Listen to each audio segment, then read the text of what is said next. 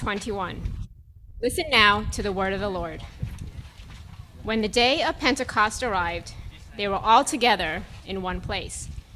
And suddenly there came from heaven a sound like a mighty rushing wind, and it filled the entire house where they were sitting.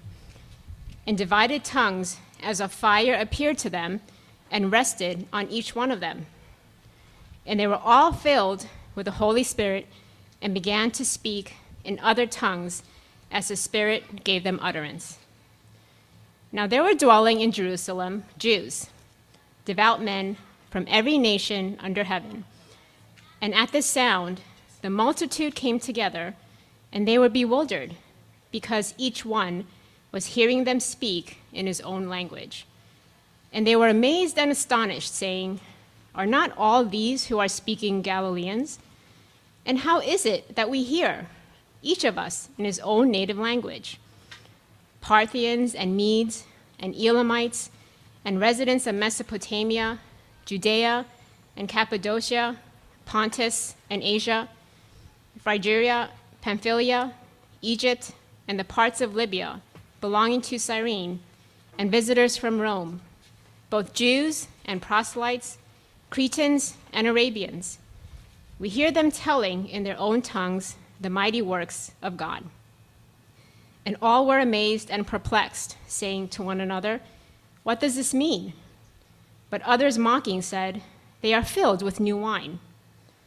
But Peter, standing with the eleven, lifted up his voice and addressed them Men of Judea and all who dwell in Jerusalem, let this be known to you, and give ear to my words. For these people are not drunk, as you suppose, since it is only the third hour of the day. But this is what was uttered through the prophet Joel. And in the last days it shall be, God declares, that I will pour out my spirit on all flesh, and your sons and your daughters shall prophesy, and your young men shall see visions, and your old men shall dream dreams. Even on my male servants and female servants, in those days I will pour out my spirit, and they shall prophesy and I will show wonders in the heavens above and signs on the earth below blood and fire and vapor of smoke. The sun shall be turned to darkness and the moon to blood before the day of the Lord comes, the great and magnificent day. And it shall come to pass that everyone who calls upon the name of the Lord shall be saved. The word of the Lord.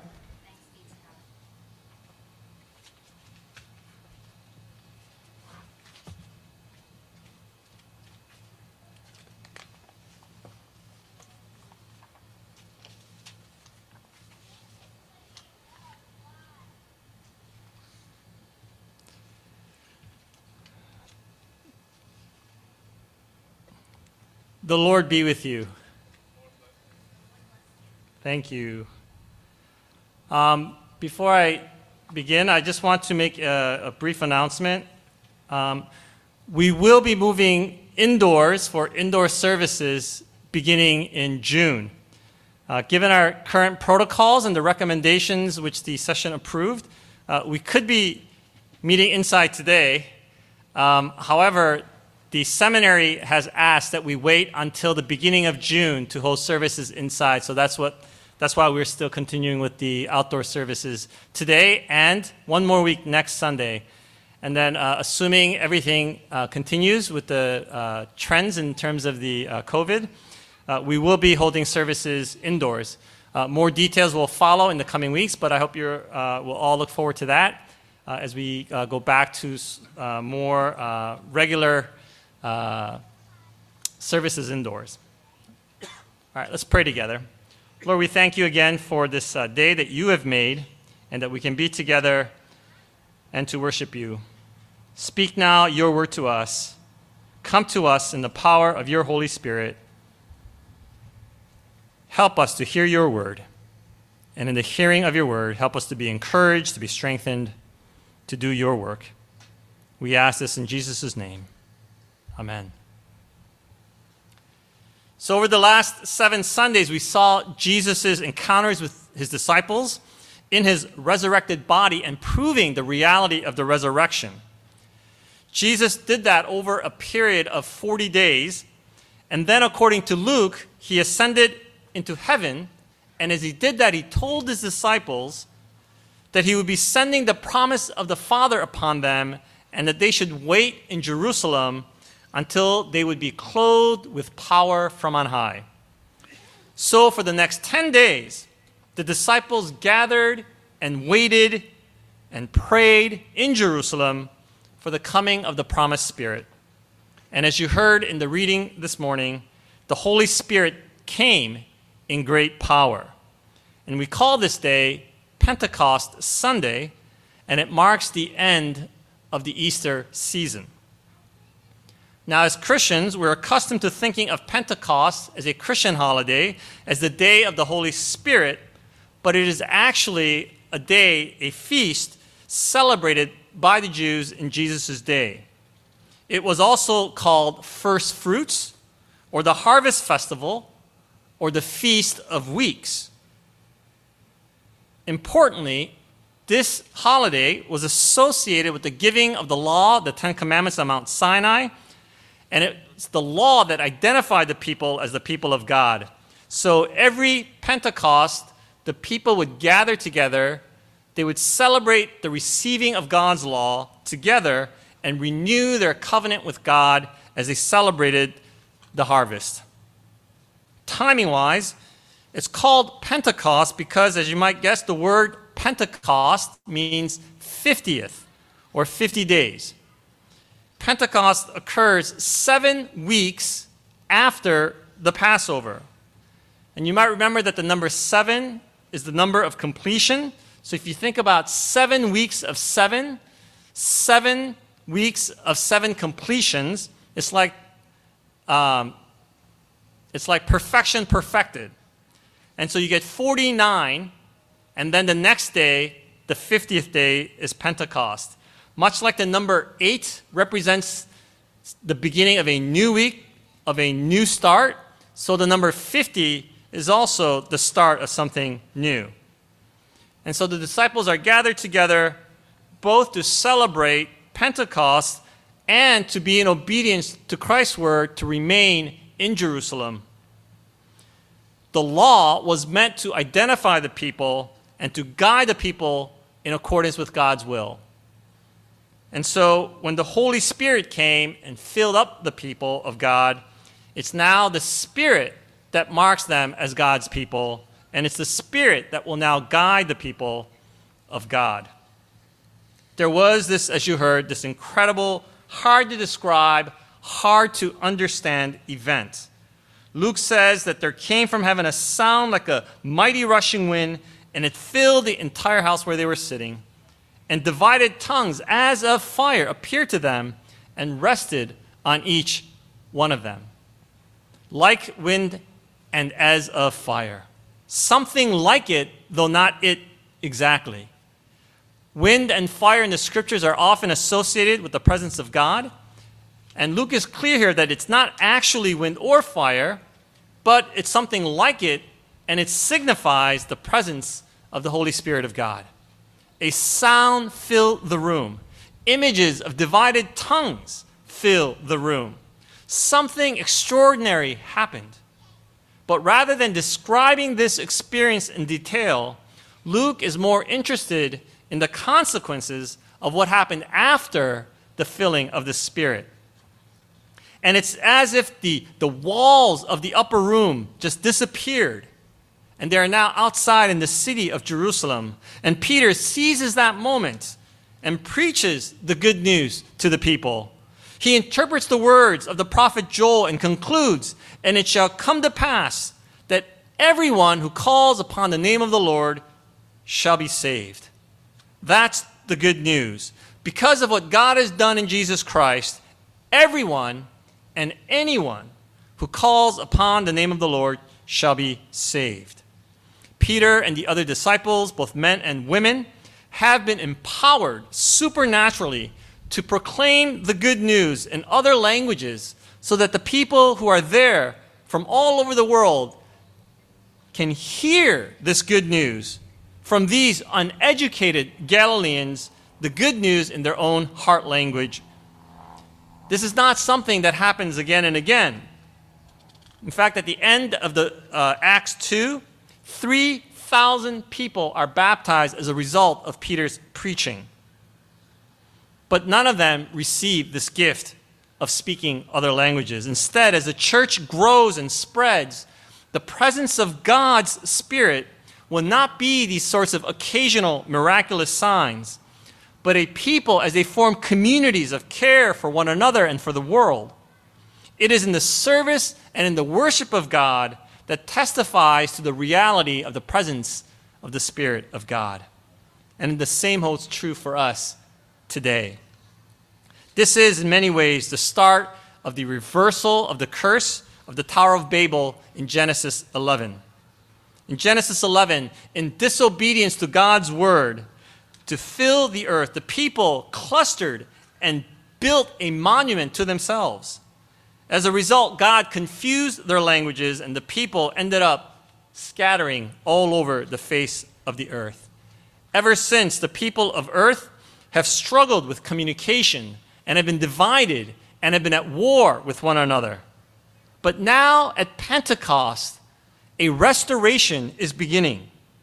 In the cacophony of voices, or as my kids used to pronounce it, in the cacophony of voices, a harmony of praise now begins to arise. The confused babbling becomes now understandable, and a community formed from all peoples, former enemies, now becomes possible.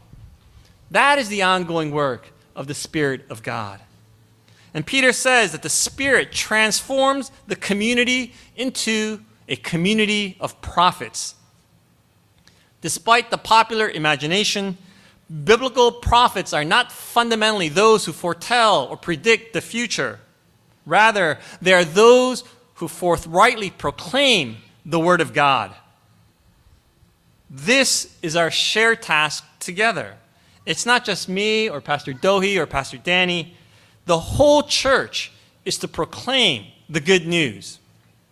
God declares to the prophet Joel, I will pour out my flesh on all flesh, on your sons and your daughters. They shall prophesy, and your young men shall see visions, and your old men shall dream dreams. I mean, that's, a, that's an incredible promise. That's an incredible promise. It's not just old people like me who will dream dreams, but the young people have visions. Our youth group, our sons, our daughters, our children's ministry, even our tots and our sprouts, they shall prophesy. I know that we expect our children to listen to us and to do what we tell them, to learn about God from us, and they should. But the Bible says that they are also the prophets of God, that they also speak God's word to us and to the world. And so we adults need to listen to them as well. To all the young people today, to our youth, to our children. I've told you this before, but listen to it again. You are not the future of the church. You are not the future of the church. You are the church now, today. And you must prophesy. That is, you must speak God's word to us in your own way because the same Spirit who lives in you lives in us. Let me just make one reflection with you this morning on this passage. Verse 1 says, When the day of Pentecost arrived, they were all together in one place. They were all together in one place. Not just the 12 disciples, but Luke tells us there were about 120 people, including women, including Jesus' mother and his brothers who formerly did not understand him. They were all together in one place. Earlier in Acts 1, Luke tells us that all of these people, with one accord, with one mind, were devoting themselves to prayer. They were together in worship.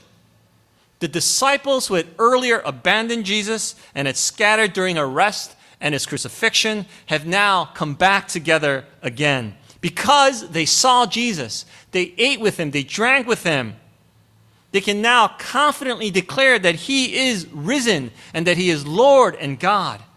And so they are gathered for worship together.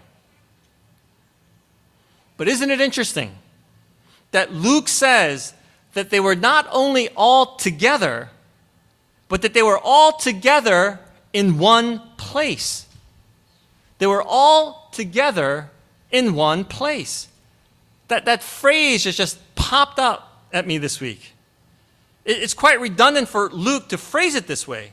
Why did he say that they were all together in one place? It would have been enough to say that they were all together. How else would they be together? It's not like they had Zoom and could be all together in different places.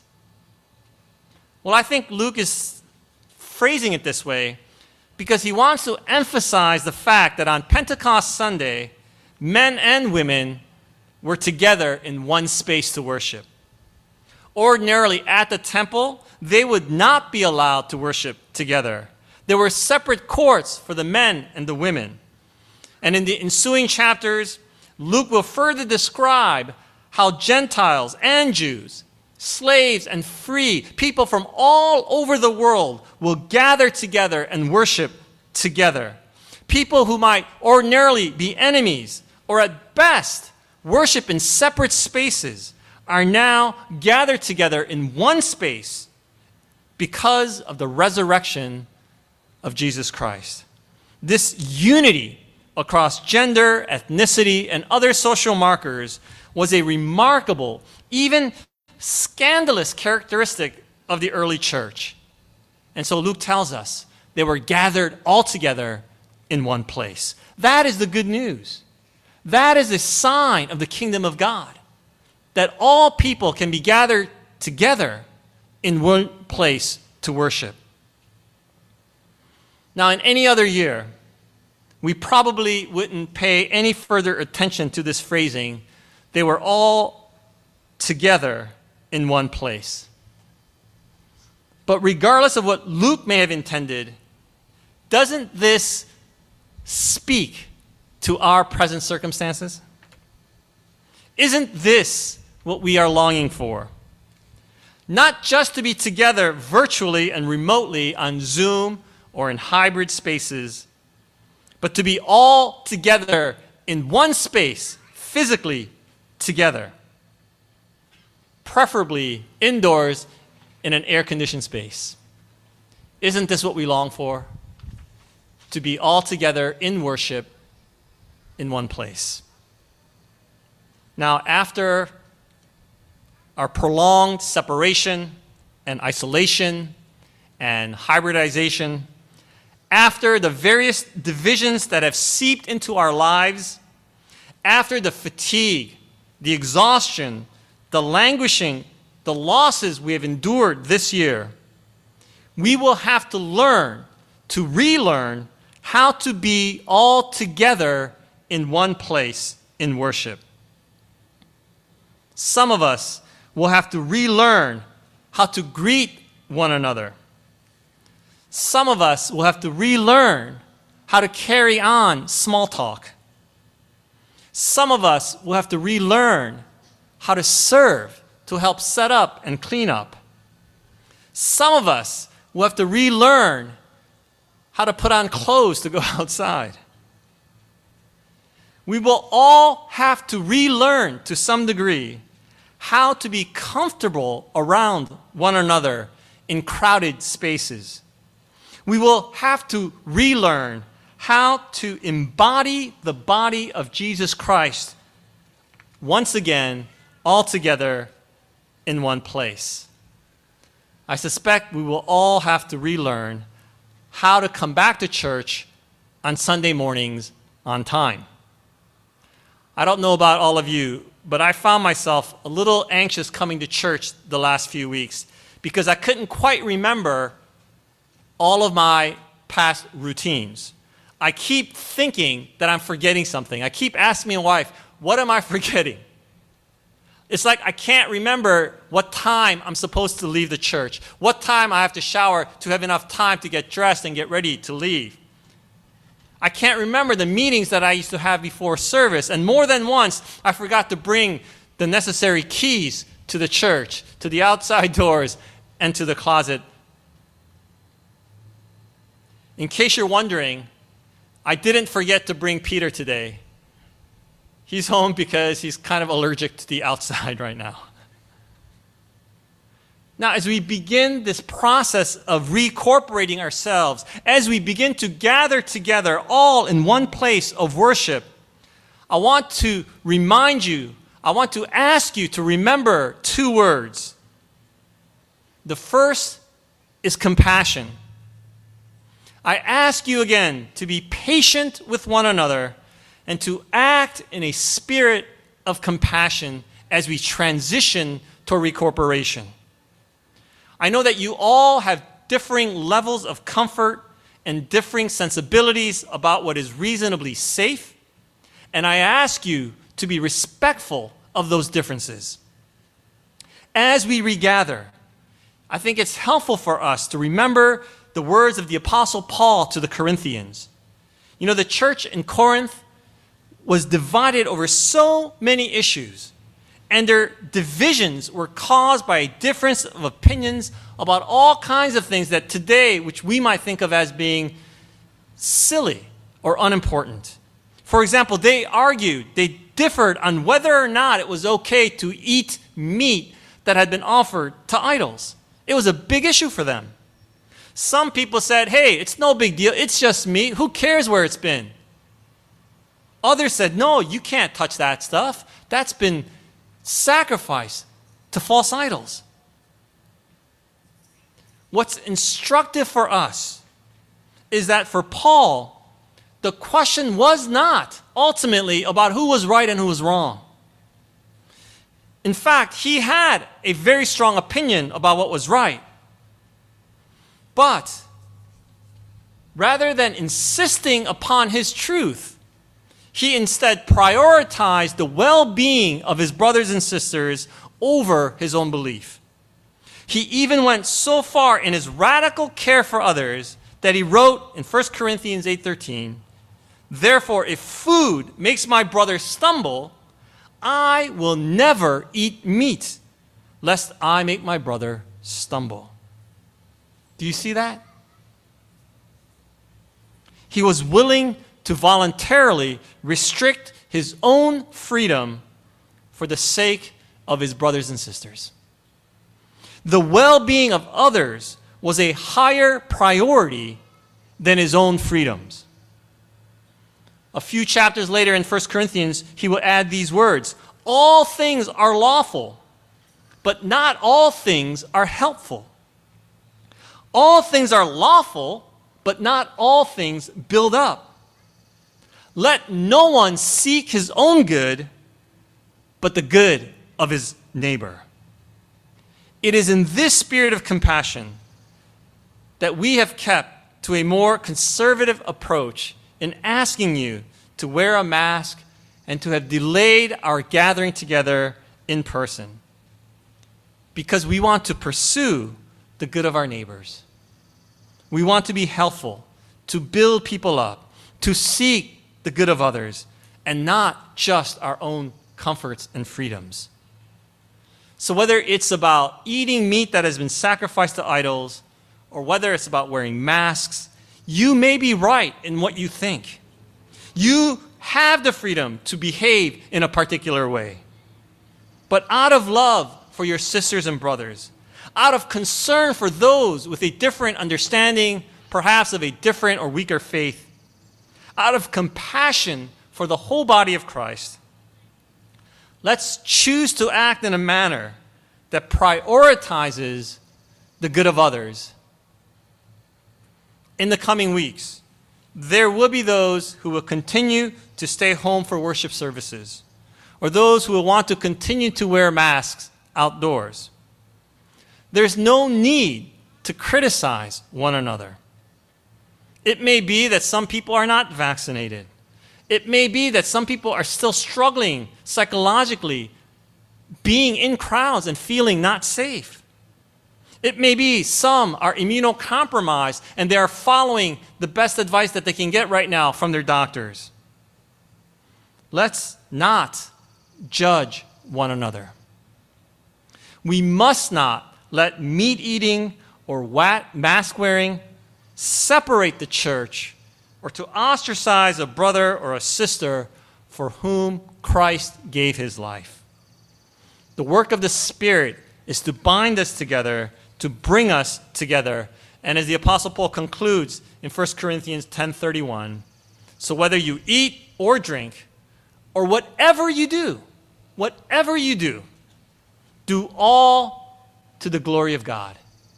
And what brings glory to God is when we live in a way that cares for others, when we extend compassion toward one another. As we transition to gathering and worship all together in one place, the second word I want you to remember is celebration. Compassion and celebration.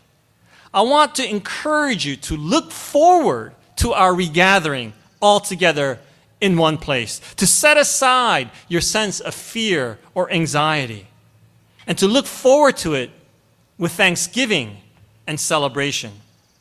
I've been hearing that the world is getting ready to party as if to make up for a whole lost year of partying. Well, I think as Christians, we have even more reasons to celebrate. Micah Rhodes, writing in Christianity Today, made this observation about another time of transition. In Deuteronomy 14, the people of God, who spent 40 years more or less in quarantine in the desert, just wandering around, are preparing to enter the promised land. They will have to learn to transition from living as a nomadic people to a life as a settled community. And as they prepare to make that shift, to figure out how to live in a different sort of way, here's what God tells them God says that in the place that God will choose, in the place that God will choose to make his name dwell, the people are to gather together in that place, and basically, God says, have a party. Verse 26 God says, spend the money, that is the tithe that they were to bring, for whatever you desire oxen or sheep, right? Beef or mutton, wine or strong drink, whatever your appetite craves. And you shall eat there before the Lord your God and rejoice, you and your household. I mean, is it, isn't that an incredible word? As the people are about to enter the promised land, at the heart of God's instruction is this joyful celebration that the people are to hold together before God. Spend your money for whatever you desire so that you can all celebrate together, whatever you desire and crave. We're starting already. That means more donuts and more than donuts. This joy that God speaks of is found in communal celebration of eating and drinking in the presence of God. And isn't that what we have all missed so much? The people of God are those who come together in one place because God because of what God has done and taste God's goodness and the generosity of God altogether. I know that this is what I'm looking forward to. I'm looking forward to celebrating and eating and drinking with all of you. Everything from the sugar loaded instant coffees to Boston cream donuts during fellowship time to hanging out together after service at a local restaurant for lunch to gathering in your homes for dessert, for FG. Most of all, I'm looking forward to celebrating communion with you all in one place. The wait, I hope, will soon be over. and we can all gather together once again in one place to eat the bread and to drink the cup and proclaim the death of our Savior until he comes again. Please pray with me. God, we thank you that you sent your Spirit that makes our community possible. Help us to live in the power of your Spirit, that we, with compassion and celebration, may gather together, all together, in one place once again in worship. We ask for a renewal as we transition back to an embodied presence together. Be with us, we ask. We pray these things in the name of our Lord Jesus Christ, who taught us to pray Our Father, who art in heaven, hallowed be thy name. Thy kingdom come, thy will be done, on earth as it is in heaven. Give us this day our daily bread and forgive us our debts as we forgive our debtors. And lead us not into temptation, but deliver us from evil. For thine is the kingdom, the power, and the glory forever. Amen.